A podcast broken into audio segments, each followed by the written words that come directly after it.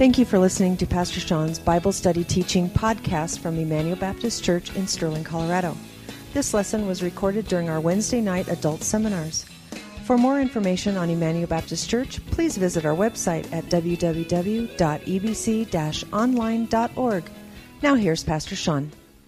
We'll open your Bibles to Philippians chapter 2. Actually, we're going to go back and read um, chapter 1, verse 27, because chapter 1, verse 27 to the end of what we're looking at, chapter 2, verse 18, is all one unit of thought.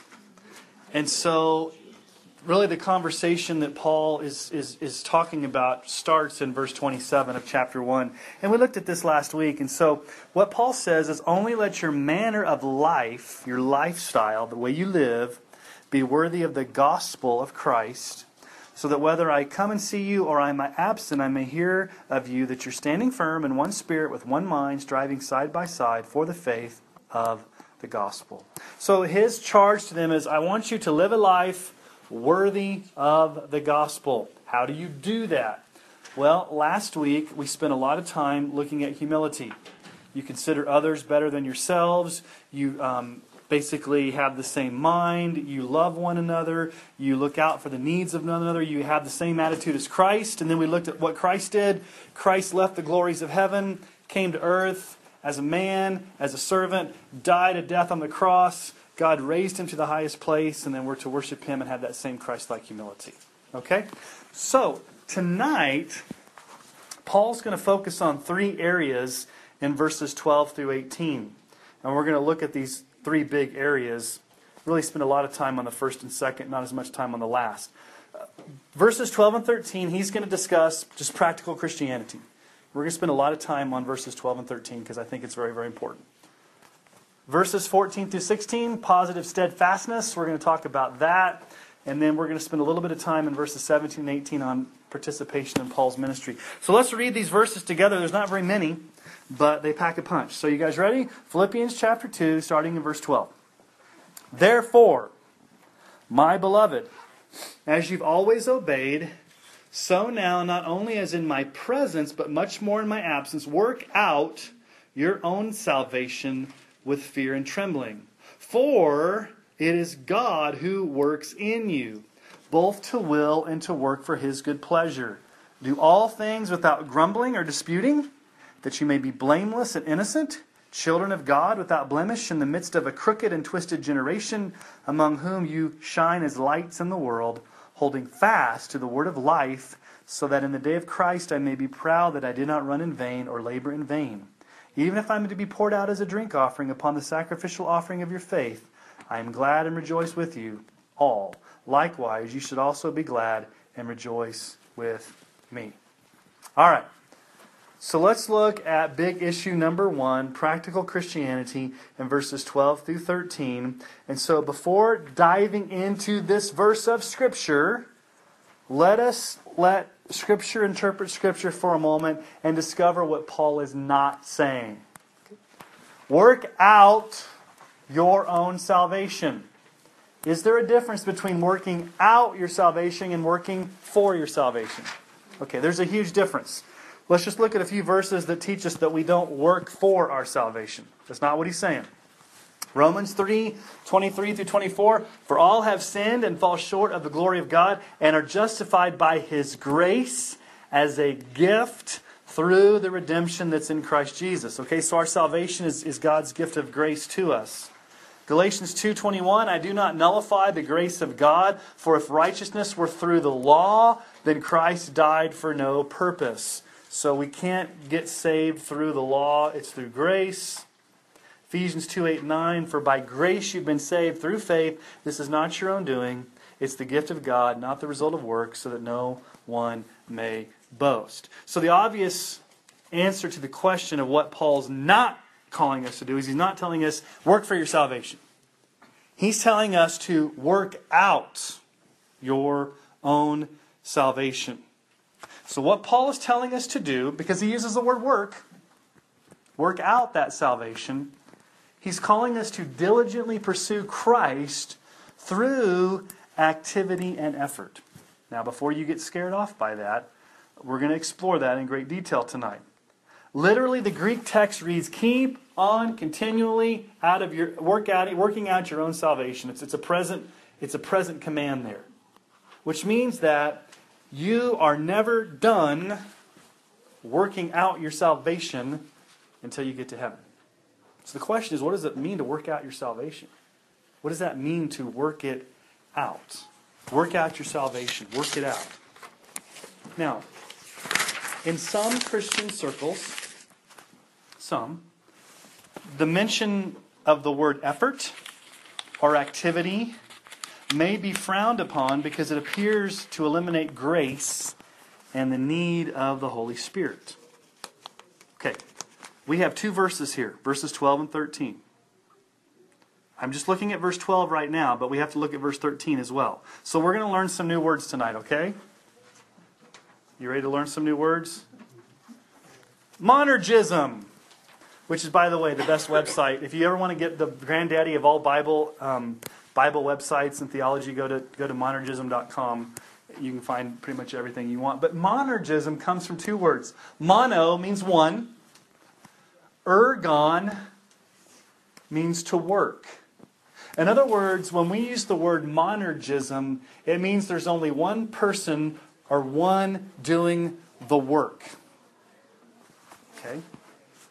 There's another word, synergism. Syn, S Y N, we get our word synthesize, symmetry, um, synthetic, means to work together. In other words, synergism means that there are two working, not just one. So, let's ask the question In our salvation, our initial salvation, it is monergistic. God does the work. God regenerates us. God saves us. God, God we, we can't work for our salvation in our initial salvation. It's given to us as a gift. Do you, do you earn your salvation or does God give it to you? God gives it to you. So it's monergistic. There's one working. God saves you. Okay? But when it comes to your sanctification, that is, your growing in Christ likeness, your progress in holiness, your spiritual maturity, the work is synergistic. We work together with God to accomplish this activity. We have a part to play, and the Holy Spirit has a part to play. So let me ask you a question Who works out your salvation? Do you work out your salvation? Yes. Does God work out your salvation? Yes. Who does the working? You. Who does the working? God. Are you confused now? Okay. We're going we're going to look at this in more detail, okay? So, we are called to put forth I would I'll call it spirit, Holy Spirit and grace empowered effort to grow. Will you grow in Christ by osmosis? You wish, right? I'm going to go to bed, put the Bible on my head, sleep for 12 hours and wake up, and I'm going to have all this knowledge because it's just going to soak in. Okay? You're not some passive channel that, that, that there's nothing required of you to do. And so he says, work out. Now, there's a lot of different ways that the Bible gives us to describe this working out of our salvation, this pursuit of spiritual growth, this um, grace empowered effort, if you will. Romans 8:13. If you live according to the flesh, you will die. But if by the Spirit you put to deed the deaths of the, bo- the deeds of the body, you will live. Okay, let's just look at this verse real quick. Romans 8:13. What are you called to do? Put to death sin. How do you do that? by the Spirit. So you do work, you're to put to death the deeds of the body. Who does the work? The Spirit. What does Philippians 2 12 13 say? Let's read it. Let's read it again. Therefore, my beloved, as you've always obeyed, so not so now, not only in my absence, but much more ugh, as in my presence, but much more in my absence, you work out your own salvation with fear and trembling. That's your responsibility. Verse 12. Verse 13, for it is God who works in you both to will and to work for his good pleasure. You work, God works. You see it right here in Romans 8:13. You put to death the sin or the deeds of the flesh, but you do it by the power of the Holy Spirit. Okay, 1 Corinthians 9, 24 through 27. Do you not know that in a race all the runners run, but only one receives the prize? So run that you may obtain it. Every athlete exercises self control in all things. They do it to receive a perishable wreath, but we an imperishable. So I do not run aimlessly. I do not box as one beating the air, but I discipline my body and keep it under control, lest preaching to others I myself should not be disqualified. What's the imagery here? The imagery here is what? Putting something to death, killing sin. The famous Puritan John Owen said, You must be killing sin or it will be killing you. Constantly putting sin to death. What is this passage in 1 Corinthians? He's like a boxer, he's like a runner. It's, it's athletic imagery. Okay, so let me ask you a question. Does boxing and athletic imagery, imagery bring to your mind effort and energy? Boxing, running. Is putting something to death? Yes. Okay. Colossians 1:29. For this I toil, struggling with all his energy that he powerfully works within me. So Paul toils, he struggles, he preaches the gospel, he teaches, he warns, but he does this with the power that God works in him. Powerful.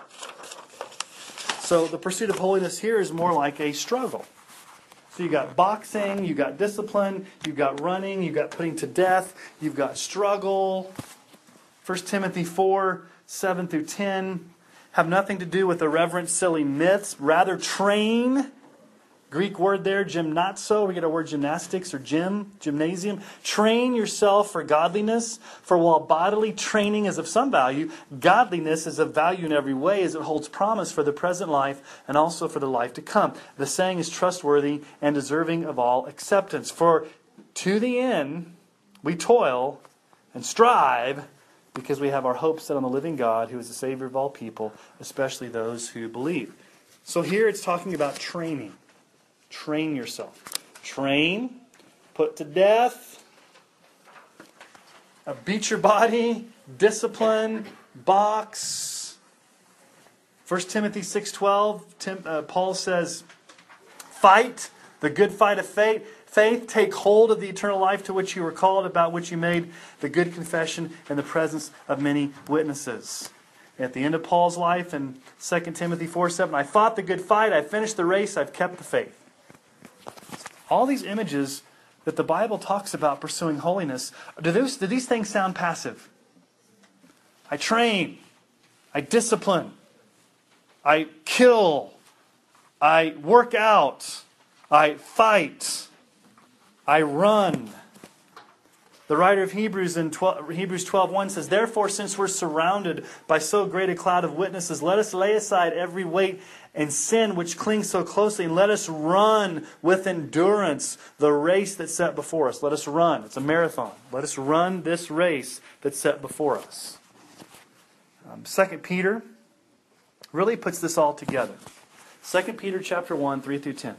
His divine power has granted to us all things that pertain to life and godliness through the knowledge of him who called us to his own glory and excellence, by which he has granted to us his precious and very great promises, so that through them you may become partakers of the divine nature, having escaped the corruption that's in the world because of sinful desires. Okay, stop right there. God's power has given you everything you need to live the Christian life. Therefore, Peter says, for this reason, because God's given you the power, make every effort. You make every effort to supplement your faith with virtue, and virtue with knowledge, and knowledge with self control, and self control with steadfastness, steadfastness with godliness, godliness with brotherly affection, and brotherly affection with love.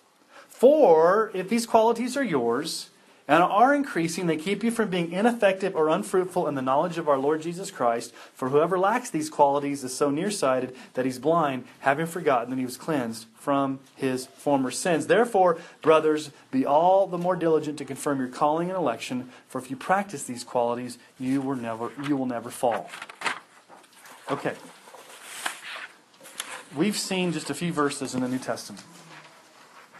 From these few passages, we see that the Scripture clearly calls us to put forth diligent effort in our sanctification. We're commanded to run, fight, diligently pursue, discipline, train, grow in godliness. These are things that we must do. We're not passive channels that sit back and allow God to do everything. Okay? So, verse 12 is your responsibility. You work out your own salvation. How do you do it? Notice what he says with fear and trembling, which means it's serious business. You're not haphazard about this. You've got to have some type of a plan. You've got to have a purpose. You've got to have intentionality. You, you've got to take it seriously. Now, verse 12, we are the ones responsible for doing the work. But what does verse 13 start with? How does verse 13 start with? For, or because. Verse 13 provides the grounding or the reasoning why we're called to diligently and continually work out our salvation. Why can we work out our salvation with fear and trembling? For, because it is God who works in you both to will and to work for his good pleasure. I want to just teach you a grammatical pattern that you see all throughout the New Testament. The gospel indicatives empower the moral imperatives. Now you may be like, what in the world is he talking about? The gospel indicatives and power the moral imperative. I don't care if you remember that, but that's exactly how almost every epistle is written by Paul. So you may say, well, what's a gospel imperative and what's a, I mean, what's a gospel indicative and what's a moral imperative? I'm glad you asked. What's an indicative? An indicative is a statement of fact about what God has done and who you are in Christ. It's not a command or something to obey or something you're called to do. It's a statement of what God has already done. So, a gospel indicative is God's done this, God's done this, God is this, God saved you, God's redeemed you, God has cleansed you, God has called you, God has made you a new creation in Christ. God, God, God, God, God has done all these things. Who you are, here's who you are in Christ. It's never once you're called to do anything. It's all what God has done. That's a gospel indicative. Okay? But we also see in the Bible that you have moral imperatives. What's an imperative? It's a command. It's a command to be obeyed or something that God calls you to do.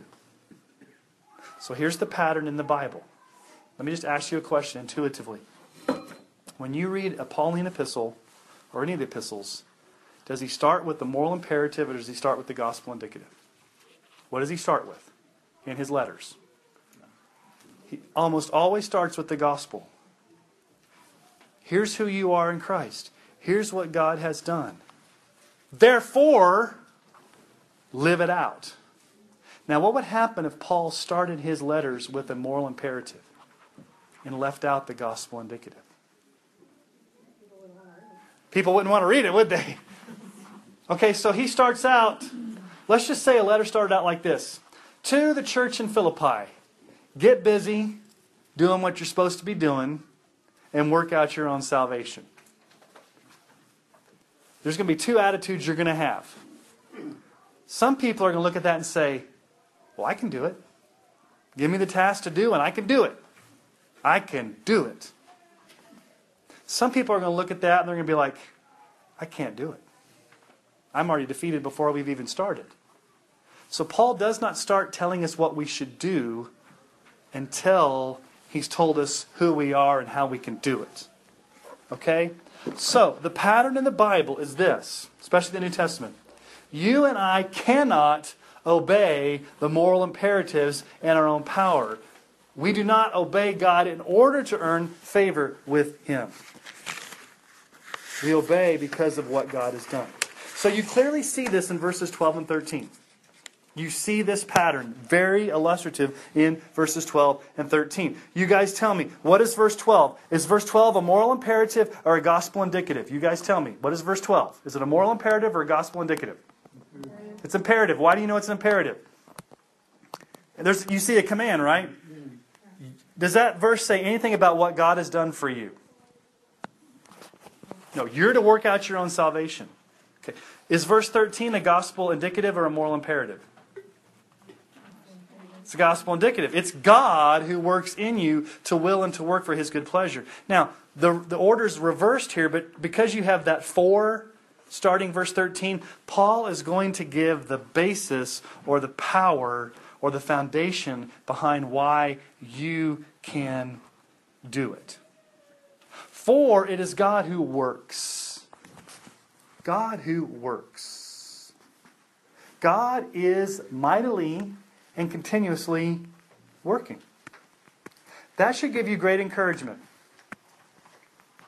God is always at work in your life, whether you know it or not, whether you can sense it or not. You may not see the deep recesses of your heart, how God is shaping you or forming you. You may look back five years and say, Now I see it. But in the middle of it, you may not.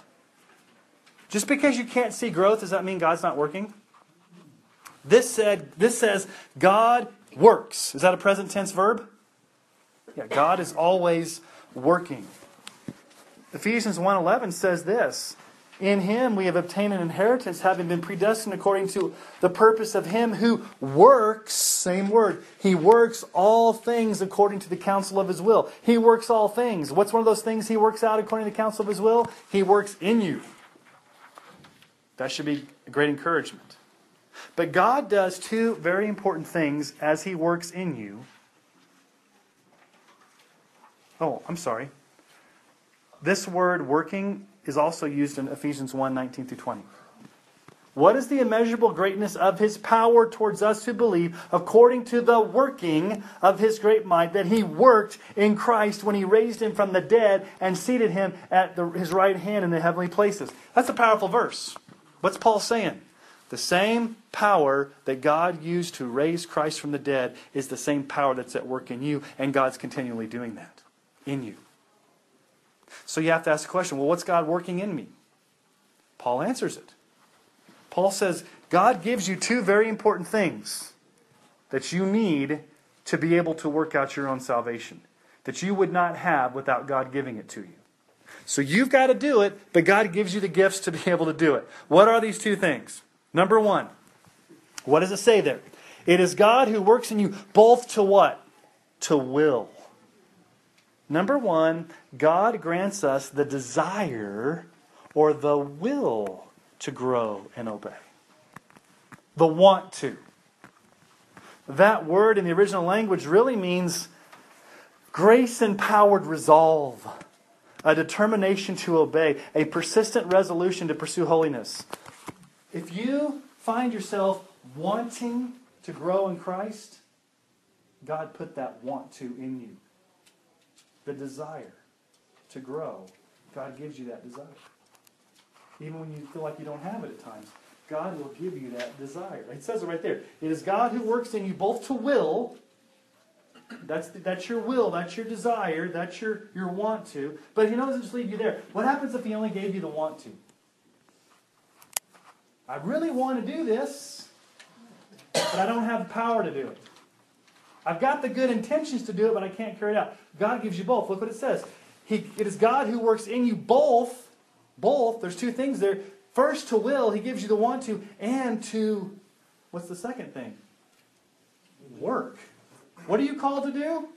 Work out your own salvation. Can you do that? No, unless God gives you the want to and the ability to. So the second thing that God gives you is He grants you the power to act and obey and grow. And here's why it's very important God works, God works, God's working out His will. It's God who works in you. You work.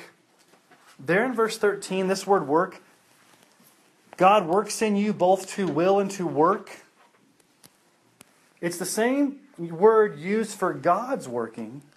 And here's the beautiful thing about it this is the only verse in the entire New Testament where this particular word work is used for humans. Everywhere else is used of God. God's working. And now it is God's working, but what's He doing? He's working it in you so you can work. Am I making sense or is this kind of confusing? Sure, it's making sense. All right. Before you became a Christian, did you have the want to? And did you have the can do? Didn't have either one of those. You didn't want to obey, and you couldn't. When God saves you and grants you new life and new birth, and He powerfully works in you, what's He giving you? All the time. What's God working in you all the time? The desire and the ability. Now, you're responsible for doing it, but God's responsible for doing it. So who's responsible? You or God? Okay, so here's the key question. If there's any fruit, if there's any progress, if there's any success, who gets the credit? God does. Is God going to do it for you? Is God going to do it in you? Do you have to put forth some effort? Does God give you the desire to put forth the effort? Does God give you the power to do it? Yes. Okay. We're tracking here. I'm going to talk about the means of grace here for a moment because this may not be a, a, term you're familiar with. The means of grace. Anybody know what the means of grace? Heard that term before? Such and such is a means of grace. When we use the term means of grace, we're not saying this is something that saves you. This is not something that it's, it's means of grace is not a Catholic term like if you do this sacrament, you're going to get saved. A means of grace is things that the Bible tells you to do that will help you grow in grace. So, what are these things that the Bible tells you are means of grace? Let me give you a quote from J.C. Ryle in his book Holiness. It's an older book, written in the late 1800s, but it's a really good book on holiness. He says this quote, One thing essential to growth in grace is diligence in the use of private means of grace, i.e., the spiritual disciplines. By these, I understand such means as a man must use by himself alone, and not one can use for him. I include under the heading, I include under this head private prayer, private reading of the scriptures, private meditation, and self examination. The man who does not, or woman, take pains about these three things must never expect to grow. Here are the roots of true Christianity. Wrong here, a man is wrong all the way through. Here's the whole reason why many professing Christians never seem to get on. They are careless and slovenly, lazy, about their private prayers.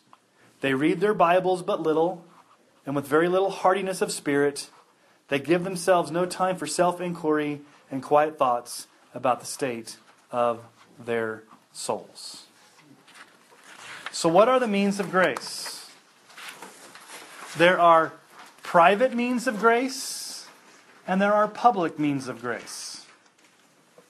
Private means of grace are prayer, private prayer. We used to call it a quiet time. They still call it a quiet time, your personal devotional time, your, your private prayer time. Bible reading, scripture intake, maybe fasting, journaling. There's the private means of grace. Okay, so if God promises to grow you, is he are you going to grow if you don't use the means of grace? If you never read your Bible, are you going to grow? If you never pray, are you going to grow? If you never memorize scripture, if you never journal, are you going to grow? Maybe incrementally, but you're not going to grow to the nature that God wants you to do. So there's private means of grace that we must put the effort to do, which means that you've got to set your alarm at whatever time and you've got to get up and you've got to open your Bible and you've got to read that Bible and you've got to get a plan and you've got to get on your knees and pray. You've got to put, it's not going to happen by osmosis. You've got to use the means that God has given you to grow. The means He's given you privately to grow are the private means of grace Bible reading, scripture intake, uh, scripture memory, journaling, private prayer, all the things you'd think about like in a daily quiet time. But there's also the public means of grace which are fellowship with other believers. Whoops. Fellowship, worship, serving others, the Lord's Supper, many other ways the scriptures tell us to grow. Do you grow in isolation when you're not around any other believers? Do you grow when you're under the preaching of the word, when you're in a worship service, when you're gathered together? You, is that a means of grace for you to grow? When you're in a growth group and you're getting fellowship and you're getting your needs met and you're able to talk and, and, and have, and have um, small group support system, is that a means of growth? A means of grace? So there are private means of grace and there's public means of grace. And the more you take advantage of those means of grace, the more God's going to work in you to grow. But you got to take advantage of those. God's not going to do your quiet time for you. God's not going to memorize scripture for you. God's not going to pray for you. God's not going to, you know, you got to get up and get in the car and go to worship. I'm just saying, there's some things you've got to do. Kris Lundgaard has, this is not in your notes, but I've written, I mean, it's not on your notes, it's in my notes. Kris Lundgaard wrote the book, The Enemy Within. Uh, we did this as a men's study maybe about seven, eight years ago. And let me just read this. He, do you guys remember John Henry's hammer? John Henry, the old, the tall tale, the, the American folklore, um, is a man who dug out the steam drill through the mountain so hard that he laid his hammer down and died. The hammer was his tool to dig through the mountain. He says God has called us to grow in Christ likeness, which at times seems like digging through the Himalayas. We have a tall mountain facing us every day, and yet we're called to work out our salvation. We're called to work with the tools that God has placed in our hands. What are these tools? Bible reading, prayer, scripture memory, journaling, worship. When we take the responsibility to swing these hammers of Bible study and prayer, the Holy Spirit works miraculously to dig us through the mountain. Any success, growth, or transformation that occurs is solely a result of the sovereign Spirit. He produces the fruit, He brings about the transformation, He grants the growth, but we must use the tools that He's given us. Think of it this way. Let me give you another illustration. An army is at their base waiting for reinforcements, supplies, ammunition, so they continue the fight. Once the supplies come to them, you have two choices. What can you do? I can sit there and enjoy the weapons, kind of wait around, or you can go take the weapons and fight. The Holy Spirit's given us the weapons. What are the weapons? The means of grace prayer, Bible study, scripture memory, scripture saturation, worship, fellowship, all these things. But you've got to take them and use them. And God's going to give you the power and any victory that happens. If the war's won, you didn't do it, God gave you the victory. Okay? So it's very, very important that we understand this passage of Scripture. Now, there are two extremes to Christian growth that I've seen over the years. And one is in verse 12, and one is in verse 13 if you take those two verses in isolation. You don't combine the two verses. If you just take verse 13, one, one maybe faulty or extreme view you can take is passivism where you don't do anything. Let go and let God. You never put forth any effort because all effort's bad. And so you just expect microwave growth by doing nothing. God's just going to zap you with growth, and you just need to be still and wait for God to, to, to grow you. The Holy Spirit does everything. You put forth no effort. Okay? That's one extreme if you just take verse 13 by itself. Another extreme is if you just take verse 12 by itself extreme legalism, it's all duty where you put forth all this effort in your own flesh. You, you just kind of grind it out and you never rely upon the Spirit, and you try to produce your own results yourself. So you got to take both verses in context. You and I have a responsibility daily to keep on continually growing. God's not going to do that for you. You've got to use the means of grace He's given you. And when you do that, He's going to constantly be working in you to give you the will to do it and the power to do it, so that at the end of the day, if there's any fruit, if there's any success, God gets credit for it. God produces it. You give Him all the praise. Because how does the verse end? It is God who works in you both to will and to work for His good pleasure. So, what's the outcome? The outcome is it's for God's good pleasure. In other words, whatever fruit is produced or growth occurs, it's not to bring glory to us, but to bring glory to God. Greek scholar Marvin Vincent, he's written a book back in the late 1800s called Word Studies in the New Testament. Um, he said this God energizes your will and your activity in order that you may fulfill His good pleasure in your completed salvation. So before we move on to the next section, are there any questions on workout because God works in? Did that make sense? You work out, God works in. That's how you live a life worthy of the gospel. He gives you the power, He gives you the will, He gives you the desire. Okay, let's move on to number two, the second big section tonight. And this is where we can just pack up our Bibles and go home because we're going to get stuck to the heart when we look at verse 14. Do nothing without grumbling, or actually, do all things without grumbling or disputing. okay, Paul, thanks. All things without grumbling or disputing. These little kids are trying to sneak in. Grumbling. Do you guys remember a story where people in the Bible grumbled? It harkens back to Exodus generation. You remember Numbers chapter 14, verses 1 through 4? And all the congregation raised a loud cry, and the people wept that night, and all the people of Israel grumbled against Moses and Aaron. The whole congregation said to them, Would that we had died in the land of Egypt, or would that we had died in the wilderness. Why is the Lord bringing us into this land to fall by the sword? Our wives and our little ones will become a prey. Would it not be better for us to go back to Egypt? And they said to one another, Let us choose a leader and go back to Egypt. That's the, that's the epitome of grumbling. What had God done for them? You're no longer slaves. I killed Pharaoh. You got to part through the Red Sea. Hey, I even had water come out of a rock. I provided you with manna every day, quail every day. I led you by a pillar of fire. I led you by um, smoke. I gave you a godly leader in Moses. I made sure that even the shoes didn't wear out. And you guys want to go back to slavery? You stingy little ungrateful kids.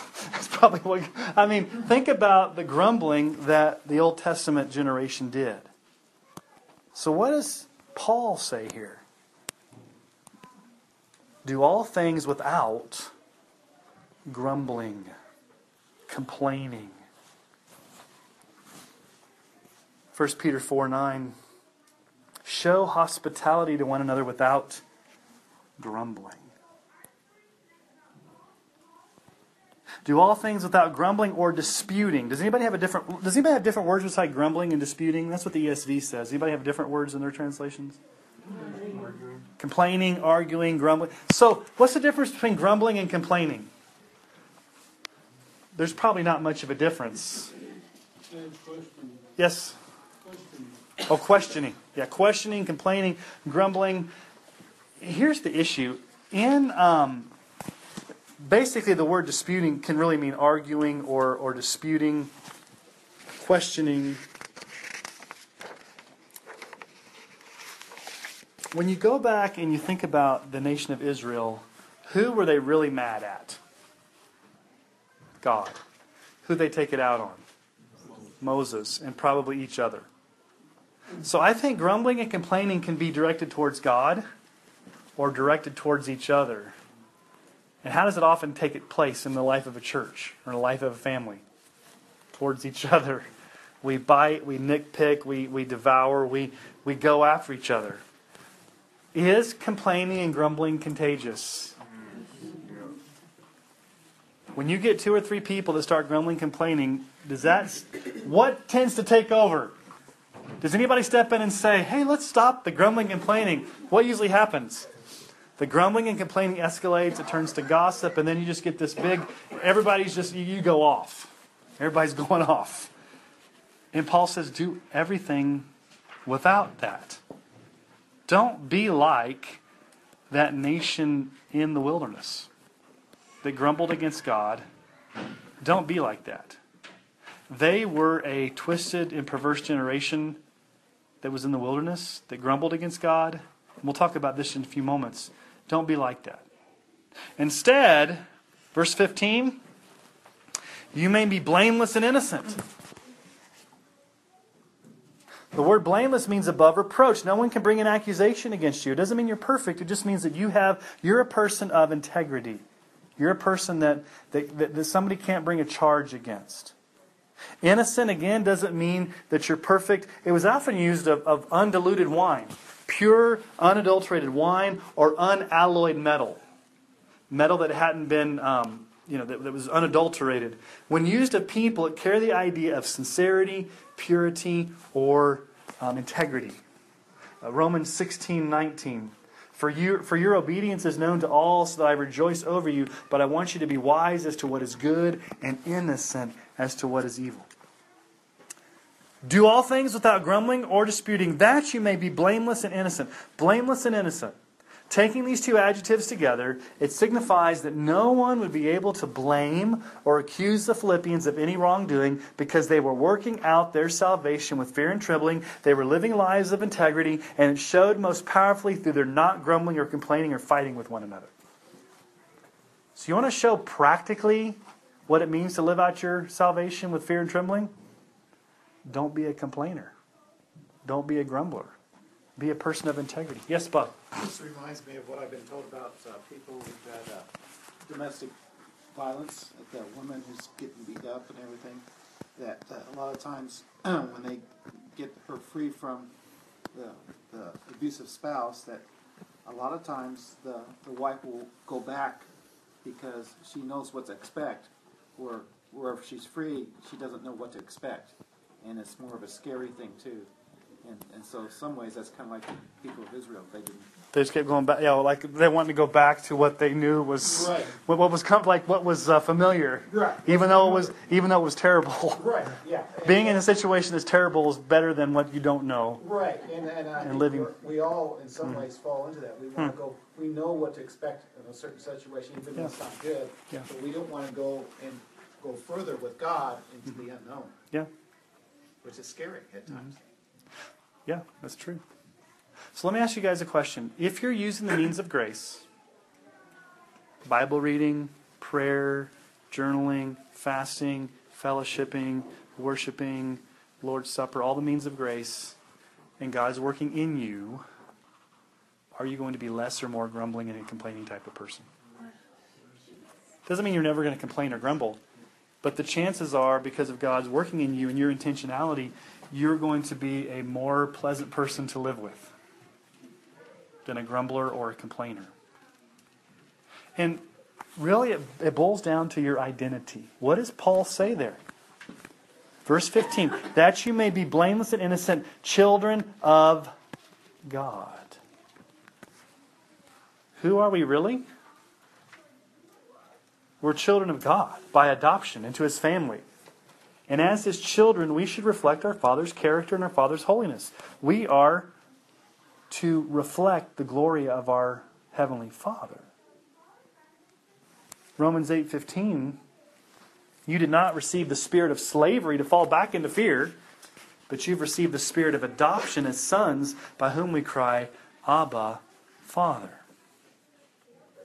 So how do you work out your salvation with fear and trembling? you truly act like a child of God. What does a child of God act like? They're a person of integrity. They're a person of holiness. They, they don't complain. They don't grumble. You are, notice what he says, without blemish. Now that's an interesting word, without blemish. What does that remind you of? Without blemish. You're pure. Think about the Old Testament sacrificial system. What did they have to bring? A lamb or an animal that was without spot or blemish. And God often talks about the condition of our hearts and that whole issue of, of being without blemish. Psalm 15, 1 and 2. O Lord, who shall sojourn in your tent? Who shall dwell on your holy hill? He who walks blamelessly and does what is right and speaks truth in his heart. What were we what were we predestined to become? Ephesians 1 4 through 5. Even as he chose us in him before the foundation of the world, that we should be holy and blameless before him in love, he predestined us for adoption to himself as sons through Jesus Christ according to the purpose of his will. So, part and parcel of our salvation is God not only chose us for salvation, but he chose us to become holy and blameless as his children, to live a life that reflects the glory of the Father. And notice what he says we're living in. That you may be blameless and innocent, children of God without blemish in the midst of a crooked and twisted generation. Now, this is where Paul harkens back to that generation in the wilderness. Moses says something about the generation in the wilderness. In Deuteronomy 32 5, Moses says, They have dealt corruptly with him they are no longer his children because they're blemished. They are a crooked and twisted generation. That's just the exact opposite of what Paul says here, doesn't he? What does Paul say? You are children of God without blemish, living in a twisted and crooked generation. What does Moses say about that nation in the, in the wilderness? You're no longer God's children. You are uh, you're blemished and you're crooked and you're twisted. Now, what's Moses talking about? There was that generation that did what? The spies went in to the promised land, and, and 12 went in, and 10 came back and said, We're, We can not do this. There, we look like grasshoppers. There's giants in the land. We can't do this. Joshua and Caleb stand up and say, What? We can do this. And the people got fearful and they wanted to stone Joshua and Moses. And they disobeyed, they rebelled. And God says, if you're going to rebel against my will, here's your punishment 40 years of wandering in the wilderness, you will not see the promised land. That was the generation that was cr- twisted and crooked and was blemished because they rebelled against God. And Paul is saying, think back to that generation. They evidenced their rebellion by living like a twisted and crooked generation. They were not of integrity. They grumbled against God. They rebelled against God. You're different. You're not that generation. You're true children of God. You are holy and unblemished. You are living amongst a tw- twisted and crooked generation, but you are going to shine like lights. Notice what he says there. Some translations say shine like stars. Okay, you're, you and I are living in a twisted and crooked generation. Darkness all around us. What's our job? To, shine. What was Israel's responsibility in the Old Testament? This is Old Testament imagery. What was Israel's what was Israel's ultimate missional goal for, that God had for them in the Old Testament? Isaiah 42, 6 through 7. I am the Lord. I've called you in righteousness. I will take you by the hand and keep you. I will give you as a covenant for the people, a light for the nations, to open the eyes that are blind, to bring out the prisoner from the dungeon, from the prison who sits in darkness. What was Israel's goal? To be a light to the nations, to the pagan nations around them. Isaiah 49, 6.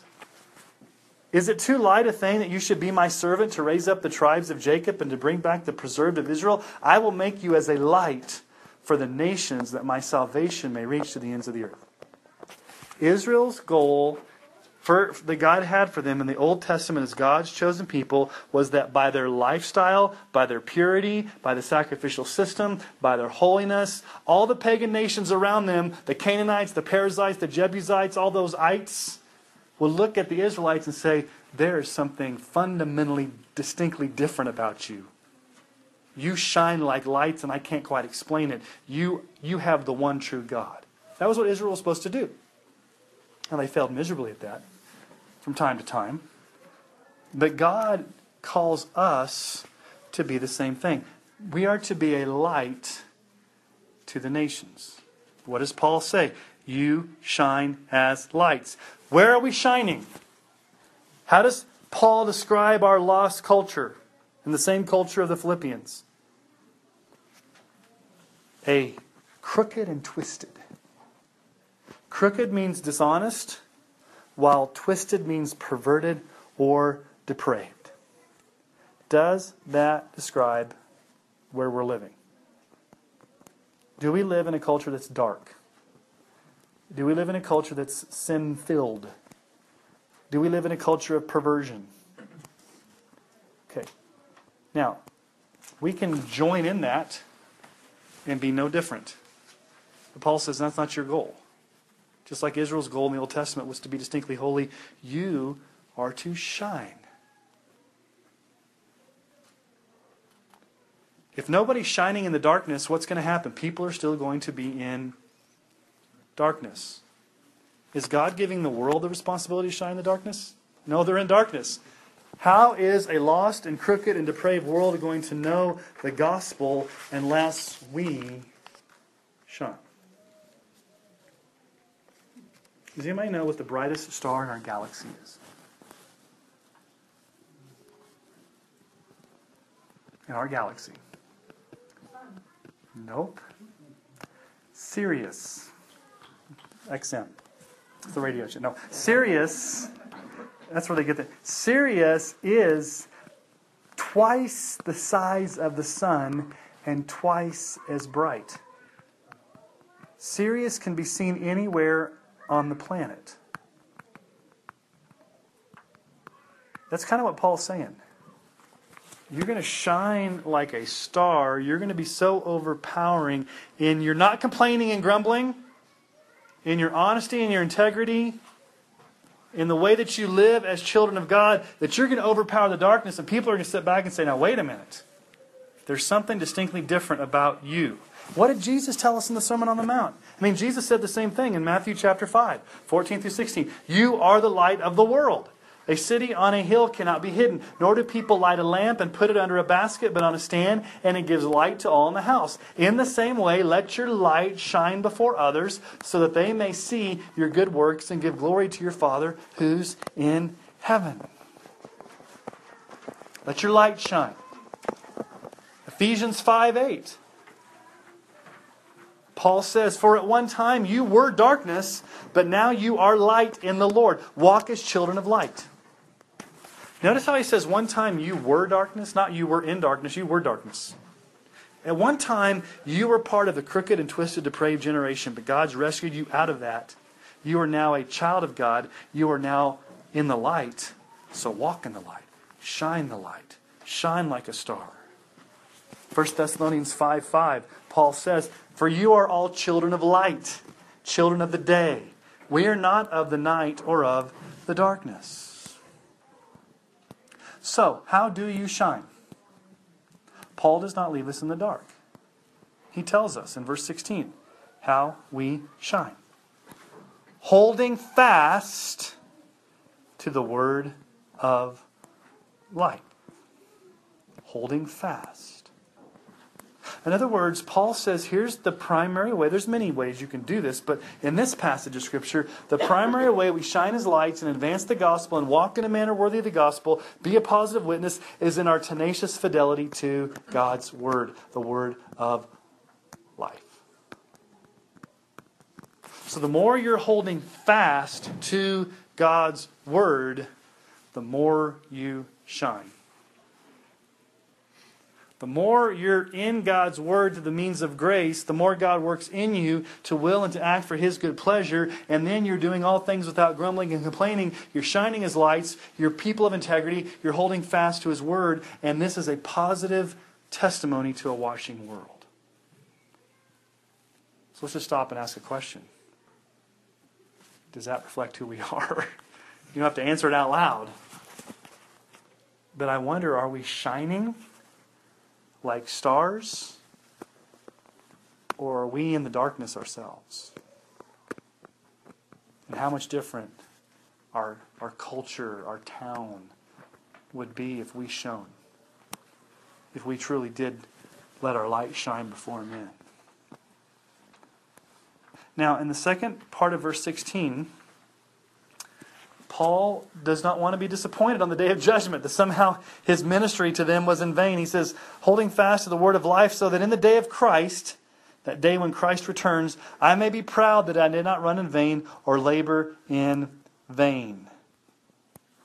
I, I didn't run the race in vain. I, did, I didn't minister in vain. I, I poured into you guys. You guys are making me proud by shining as lights. I discipled you well. He uses the word of running, which is a very popular metaphor for Paul. We looked at it earlier, 1 Corinthians 9.24. Do you not know that in a race all the runners run, but only one runs to receive the prize? Run that you may obtain it. So Paul loves this church. Remember, he's writing from prison in Rome, and Paul says, Listen, make my joy complete. God's working in you. And, and I really hope that on the day that Christ comes back, you as a church make me proud that I can look at how I poured into your life as your pastor, and you are holding that light out. You are shining. You are not grumbling. You, you are running the race to the end. That you are growing in your faith. That you will continually work out your salvation with fear and trembling. So that's part number two.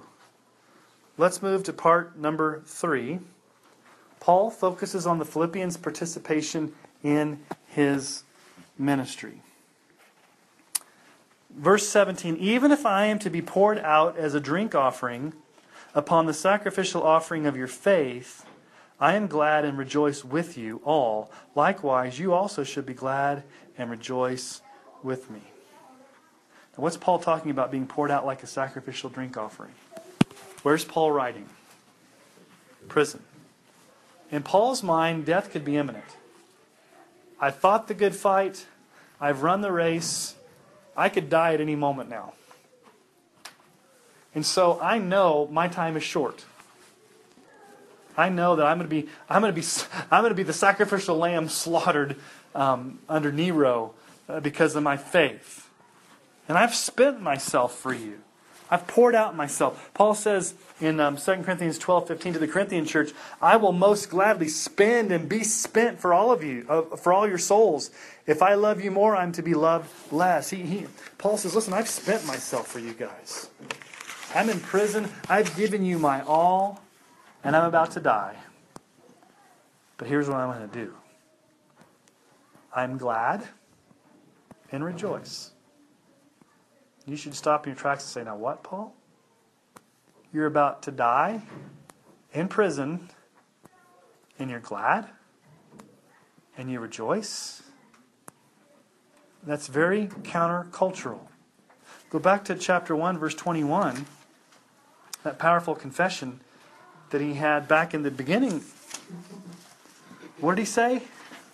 We looked at this a few weeks ago. For to me to live is Christ, and to die is gain.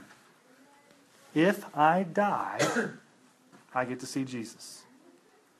If I don't and have to rot here in prison, I get to still be with Jesus just through prayer and, and you know I don't get to see him face to face. Either way, I'm going to be glad and rejoice. And then in verse 18 he says, "Likewise, you also should be glad and rejoice with me." Now, they weren't suffering in prison with Paul. But let's just talk about suffering for a moment. When you go through times of suffering, times of turmoil, times of hardship, what are you most tempted to do? complain and grumble, to lack integrity. And Paul says, listen, when you go through hard times like me, I'm in prison. I'm going to die. I might die. I might come back. I don't really know. But one thing I am going to do is I'm going to rejoice and be glad, and you should also. You should be joyful. So, what does it look like? We may get done really early unless there's a lot of questions tonight. What does it look like to consistently and faithfully work out your salvation with fear and trembling? What does it look like? Based upon the context of this passage of Scripture that we've looked at tonight. Well, you're striving for unity with others. That goes back to last week. Complete my joy, verse 2, by being of the same mind, having the same love, being in full accord and of one mind. Do nothing from selfish ambition or conceit, but in humility count others more significant than yourselves. Let each of you look not only to his own interests, but also to the interests of others. That's still in the context of his flow of thought. So, what does it look like to work out your salvation with fear and trembling? You have the same mind. You're, you're loving others. You're striving for unity. You're, you're, you're living a life of humility. You're also not complaining or griping or causing dissension. You're, you're doing all things without grumbling or complaining. You're also walking in integrity. You're, you, you have a blameless character. You're a pure person. You're striving for holiness.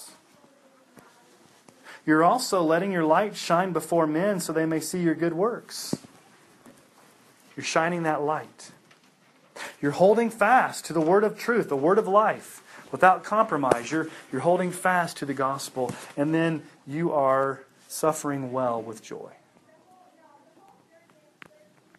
That's what it looks like to work out your salvation with fear and trembling.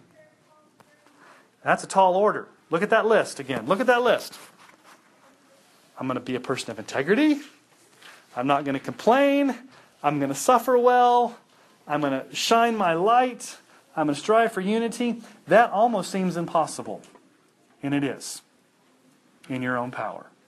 But what does verse 13 promise us? For it is God who works in you to will and to act according to his good purpose. So you can be a person of integrity. You can shine your light. You can do nothing without complaining and grumbling, or do all things without complaining and grumbling. You can strive for unity. You can do all these things because God is continually working in you. He's giving you the desire. He's giving you the power to live that out on a daily basis for His glory, for His good pleasure. All right, do we have any questions?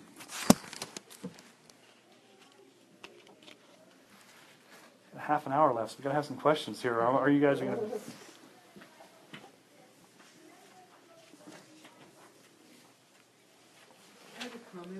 A comment. We'll take a comment. Thanks. Thanks. Sister and I, we did a Bible study on contentment. Yeah. And one of the questions in there came up about can you really ever complain? And we talked that over amongst each other with each other and everything. And we kind of decided that we should for sure never ever complain unless we talk to God about it 1st mm-hmm. And oftentimes when you take it to God, your complaint is settled there and you mm. don't really have any reason to complain anymore. That, so that's an excellent point, Lori, because the question is, should you ever complain? Well, if you are, if you should never complain, then we have to throw out half the Psalms. Because what are some of the Psalms? Lord, I'm in a pit. Get me out of here. Lord, they're coming after me. Those are called Psalms of lament. But here's the thing about the Psalms. It's exactly what Lori said. Who's the psalmist complaining to? God, which is legitimate. But you see in the psalm, it shifts. Let's just look at a psalm here. You complain to God first. He changes your heart. He, he reassures you with His presence in the gospel, and then there's no reason to go complain to others. That's basically what you're saying. Lord, let's find a psalm of lament here. Let's just pick one. Maybe Psalm 42. Let me see here. That'll take some more time. Um, yeah. Um, okay, yeah, Psalm 42. Um, this is a lament from the, the. Well, or we could go to Psalm 5. Let's just look here real quick. The only reason I know this is I'm teaching a Psalms class right now for CCU, and I'm, i was grading finals last night. And. Um, they had to write. Let's see here. Da, da, da. Okay. Yeah, let's let's look at Psalm five. Let's go to look Psalm five. This is really the first individual lament in in the Psalms. It's the lament of David. And notice what he's saying. Is he complaining? Give ear to my words, O Lord, consider my groaning. Give attention to the sound of my cry, my King and my God, for to you I pray. O Lord, in the morning you hear my voice. In the morning I prepare sacrifice for you and watch. For you're not a God who delights in wickedness. Evil may not dwell with you. The boastful shall not stand before your eyes. You hate all evildoers. You destroy those who speak lies. The Lord abhors the bloodthirsty and deceitful man. But I, through the abundance of your steadfast love, will enter your house. I will bow down towards your holy temple, temple in the fear of you. Lead me, O Lord, in your righteousness because of my enemies. Make your way straight before me. There's no truth in their mouth. Their inmost self is destruction. Their throat is an open grave. They flatter with their tongue. Make them bear the guilt, O God. Let them fall by their own counsels, because the abundance of their transgressions cast them out, for they've rebelled against you. But let all who take refuge in you rejoice. Let them forever sing for joy, and spread your protection over them, that those who love your, your name may exult in you. For you bless the righteous, O Lord. You cover him with favor as a shield. Okay, what's going on in this psalm? What's David saying? God, I'm groaning. These people are evil. There's no truth in their mouth. They're coming after me. I see evil all around me. Life's not fair. I do not like it. God, please do something about it. And what does he remember? Look at verse 7. The abundance of your steadfast love, I will enter your house. Oh God, you've reminded me of, of your steadfast love for me. There's no reason for me to complain. You love me. Verse 11 All who take refuge in, you rejoice. Let them ever sing for joy. God, I don't need to complain because I can take refuge in you, and you can give me joy. You spread your protection over me. I love your name. I will exult in you. You bless the righteous, O Lord. So even though David starts out with complaining to the Lord, complaining to the Lord, usually these lament songs, David starts out with complaints and then it ends with praise in God's protection, God's grace, God's love. And so to answer back on your comment, Lori, I think it's a very good point. It's appropriate from time to time to complain to the Lord. If it's not, we wouldn't have the Psalms. But what will God do in the midst of your complaining to Him? He will reinforce who He is he will reinforce who you are. He will calm your heart. He will show you the truth. And usually at that point, you realize I have no reason to go complain to other people. But what are we prone to do?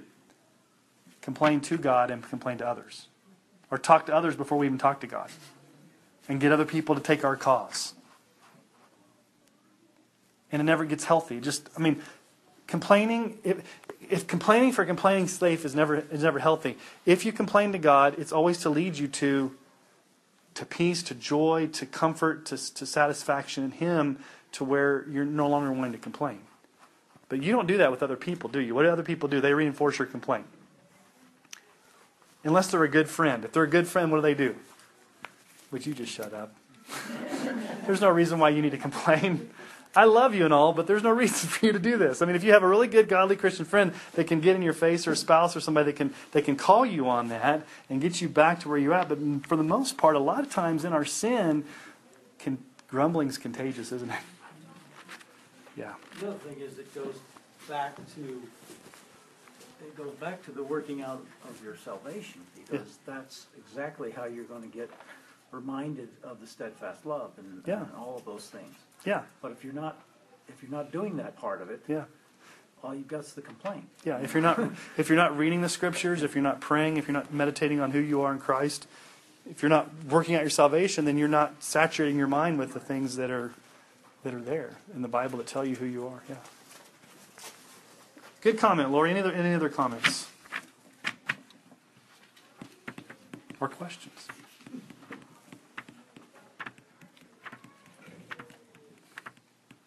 Doesn't have to be about Philippians. It can be any theological question you have to kill some time here. How do you decide what, how to fast or what that Oh, okay. like? Okay, that's a good question. Did you guys did you guys hear a question? How do you determine how to fast? Okay, so I mentioned fasting as a means of grace. Number one, um, fasting is not something that I think you're you're legalistically commanded to do. But Jesus says when you fast. So I think it's a voluntary decision that all believers should do from time to time. Now, the the reason why you fast is to grow closer to the Lord in dependence upon him. And there's different type of fasts. You can like fast from all food and just, you know, drink like orange juice. You can do a water fast. Um, you can do a one day fast. You can fast over your lunch break. It's, it's not so matter how long you do it, but normally, like for example, let me just, the only thing I know is to give you my experience. Okay, so the longest I've ever fasted was probably two weeks. Um, and after the third day, you hit, like, the third day you hit the wall. And after that, it gets, it gets better. But the purpose of fasting is for you to totally depend upon God when you want to eat. Because when you're when you're fasting, you're depriving yourself of food. Now you're drinking liquids, but usually you go into a period of fast if you if you're if you're struggling with something, if you um, are making a big decision in your life, or if you want to grow closer to God. I've had people like start easy, maybe just fast one, like over your lunch break and spend instead of eating lunch or going to lunch with people, take that hour that you would eat and just pray. So you can start small. Again, it's not the length of your fast, it's what you're doing in the fast. You're, you're showing dependence upon God, you're depriving yourself of food so that you are concentrate it's an extra special concentrated time of prayer where you focus in on the Lord that's that you don't really do it all the time. Like it's not like a daily thing, you fast every day. Um, my former pastor, um, he would fast every day during lunch. He wouldn't eat lunch. He, or no, he fasted once a week um, during one day a week during his lunch break, and he would just uh, spend that time in prayer. Um, and so there's been times where we've done that as a church. Remember a couple years ago we fasted during um, we fasted along with the India the India missions because they were fasting. Um, now they were fasting long periods of time, like a whole like a whole. I think it was like three week, 21 day fast. But uh, what was it? Maybe a couple. Was it last year? Oh yeah, it was last year when we were talking about um, I taught on prayer back in May. Didn't we open up the church on Thursdays for lunch and we asked everybody to fast over their lunch break and come and pray? So we just, I think you even came to that, didn't you? I think one, yeah, I think I remember. So I don't know if that answers your question, Carrie. Yeah. Yeah, there's there's a lot of different ways you can approach fasting. You don't want to approach it as something legalistic that you feel guilty if you don't do it. You've got to be.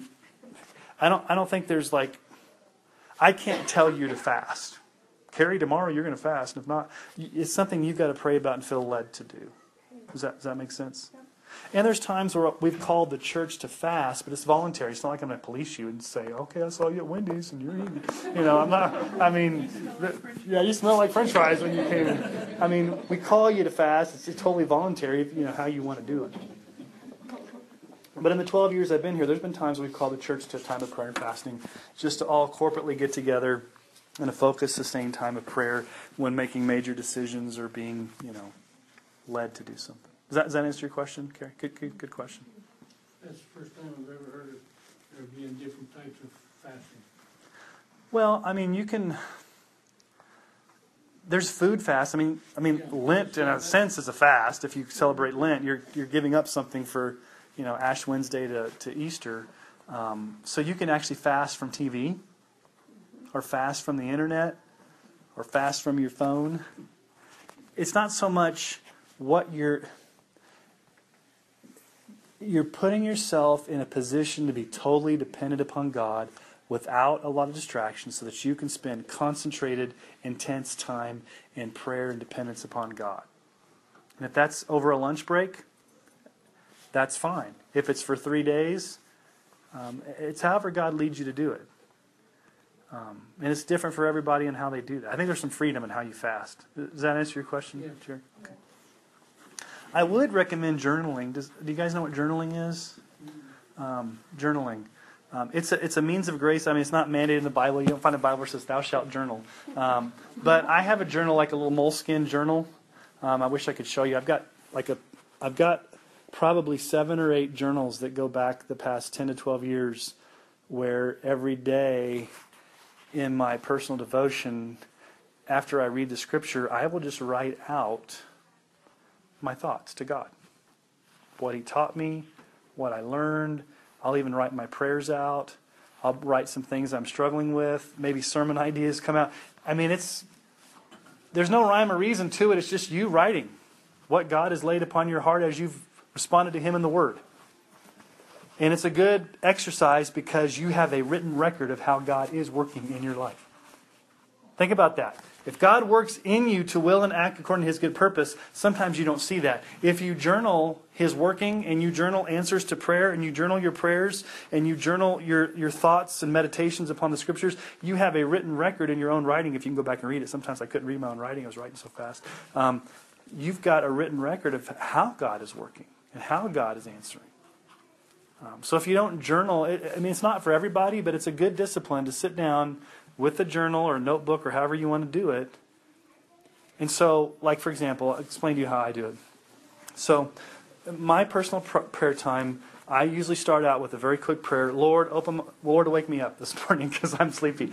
Lord, open my eyes that I may understand the word before me. And then I read the scriptures. Okay, I want God to speak to me before I speak to Him, because reading the scriptures is God speaking to me. Okay, and it helps me speak back to him if I know how he's speaking to me. So I read the scriptures. Okay? And then what I do is I if something stuck out to me in that scripture that I'm reading, I may write a thought down in my journal at that moment. But then I will just journal my thoughts and I'll journal my prayer. Lord, in this passage of Scripture, you said this. This really struck me today. Help me to do this. Lord, I want to um, be this. God, I'm praying for this. You know, all related to that Scripture. And I write it out. Or, Lord, this is a good idea for sermon. Help me remember, remember this. Or so, I mean, how, there's no rhyme. And then, after I've journaled, then I actually pray. So get on my knees and I pray out loud. And the reason I pray out loud, not because it's magical, because I will fall asleep if I don't. How many times have you prayed and you start falling asleep? So, dear Lord, it's out loud because it keeps me awake. So I will pray, usually with an open Bible, even with my eyes open, sometimes going back to what I read, praying that back to the Lord. Maybe with my journal, focusing on that. So I'm not so tied into, you know, I got to have my eyes closed, my head. And so, and then um, when I'm done, if there's anything else that I've thought about, I'll just write it back down. Now, that takes a long time. Maybe you don't have that amount of time, but that's, that's what works for me. Now, I know some people, they get out their iPad, like my dad. He's iPad central. He's almost 70 years old. He gets his iPad, his YouVersion. He's all like writing his stuff on his iPad. I can't do that. I got to have physical Bible and physical journal um, because I get too frustrated with iPad because like a, text will pop up or I mean it away. So um, I don't touch the electronics. I, I, do all old school. But however you do that, if you use YouVersion or you like to type on your iPad, it doesn't matter. However it works for you. But there's got to be some systematic way in which you meet with the Lord on a daily basis in His Word and in His prayer. And I think it's important to read the Scriptures first because it's God speaking to you to inform how you pray to Him because He will give you insights as you're reading into things in your own life that maybe you need to ask for prayer or, or ways to praise Him. Um, if you just go in cold turkey and start praying, I think sometimes your mind wanders. And I think sometimes it's good to have maybe a prayer template.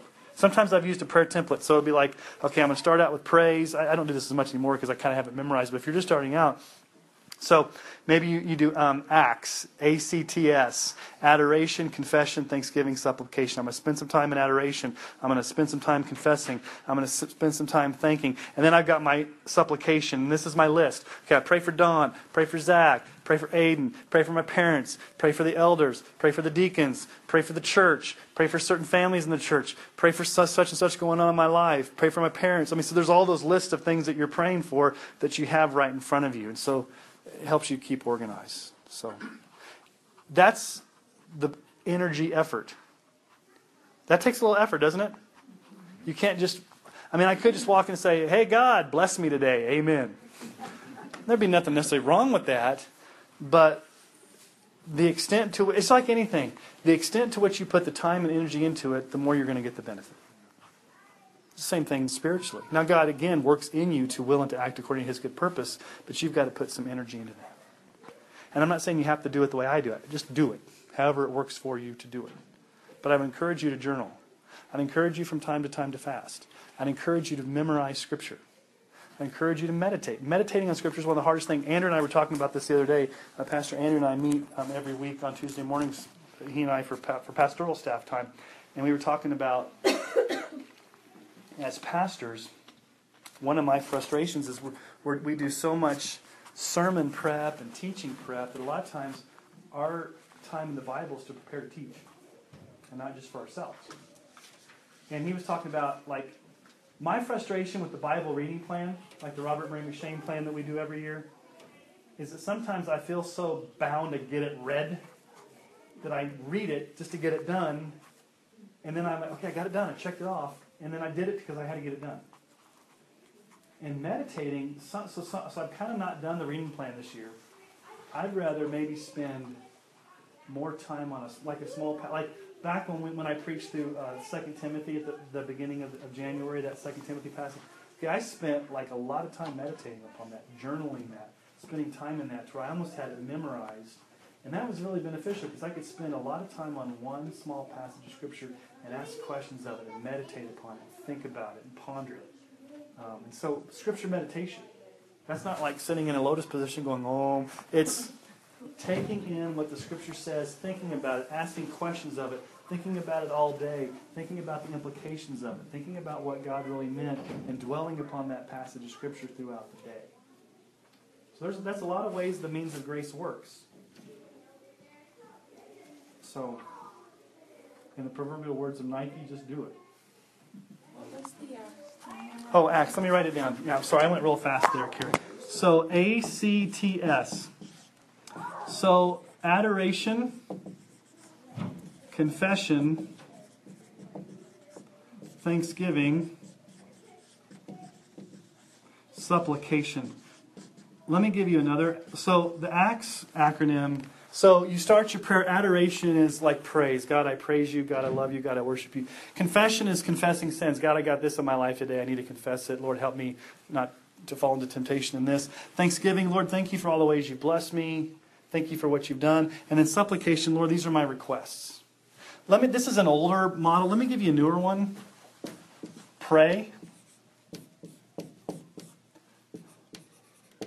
So praise, repent, ask, yield. That may be an easier way to remember because it says the word pray. So it's the same thing. You're praising God for who He is. You're repenting or confessing. You're spending time in confession, repenting of sin. You're asking Okay, supplication. And then yielding is, Lord, let your will be done. This day I'm going to yield myself to you. I'm going to submit myself to you. You know, thy kingdom come, thy will be done. So either way you can use it. It just gives you a template for how to systematize praying. Because what's our default mode when we go pray? Where do we always go first? Ask. And there's nothing wrong with that. There's nothing wrong with asking. But that's all you do when you're praying you're not worshiping or confessing. You're just kind of coming to God as a genie in a bottle and say, God, give me, give me, give me. And at times there's nothing wrong with that, but it has to be balanced. It has to, I'm just saying there's nothing wrong with asking. Obviously, the Bible tells us to do that. Knock, ask, seek, but you also have to combine the other elements in there. That was really fast, Carrie, but did that makes sense. Did you get all that? Okay. All right, now now time's up. So we killed 20 minutes. Any other questions? All right, well, let's pray. Father, thank you that you do work in us to will and to act according to your good pleasure. And Lord, we're, we're thankful that you do not leave us to our own devices. You do not leave us to ourselves, because if we were left to ourselves, we would never pursue the holiness. We're, we're so thankful for that. You're continually at work. Father, help us this week to, to do all things without complaining and grumbling. And Lord, help us to shine the light. Help us to hold fast to your word. Help us to be a true reflection of your children who we are, that, we, that you're our Abba, you're our Father, uh, that we would live as children of, of the Father in ways that make the world stand up and say, what, what in the world's going on with that person? They're so different. Uh, Lord, help us to shine like lights in a crooked and depraved generation. And we ask this in Jesus' name. Amen.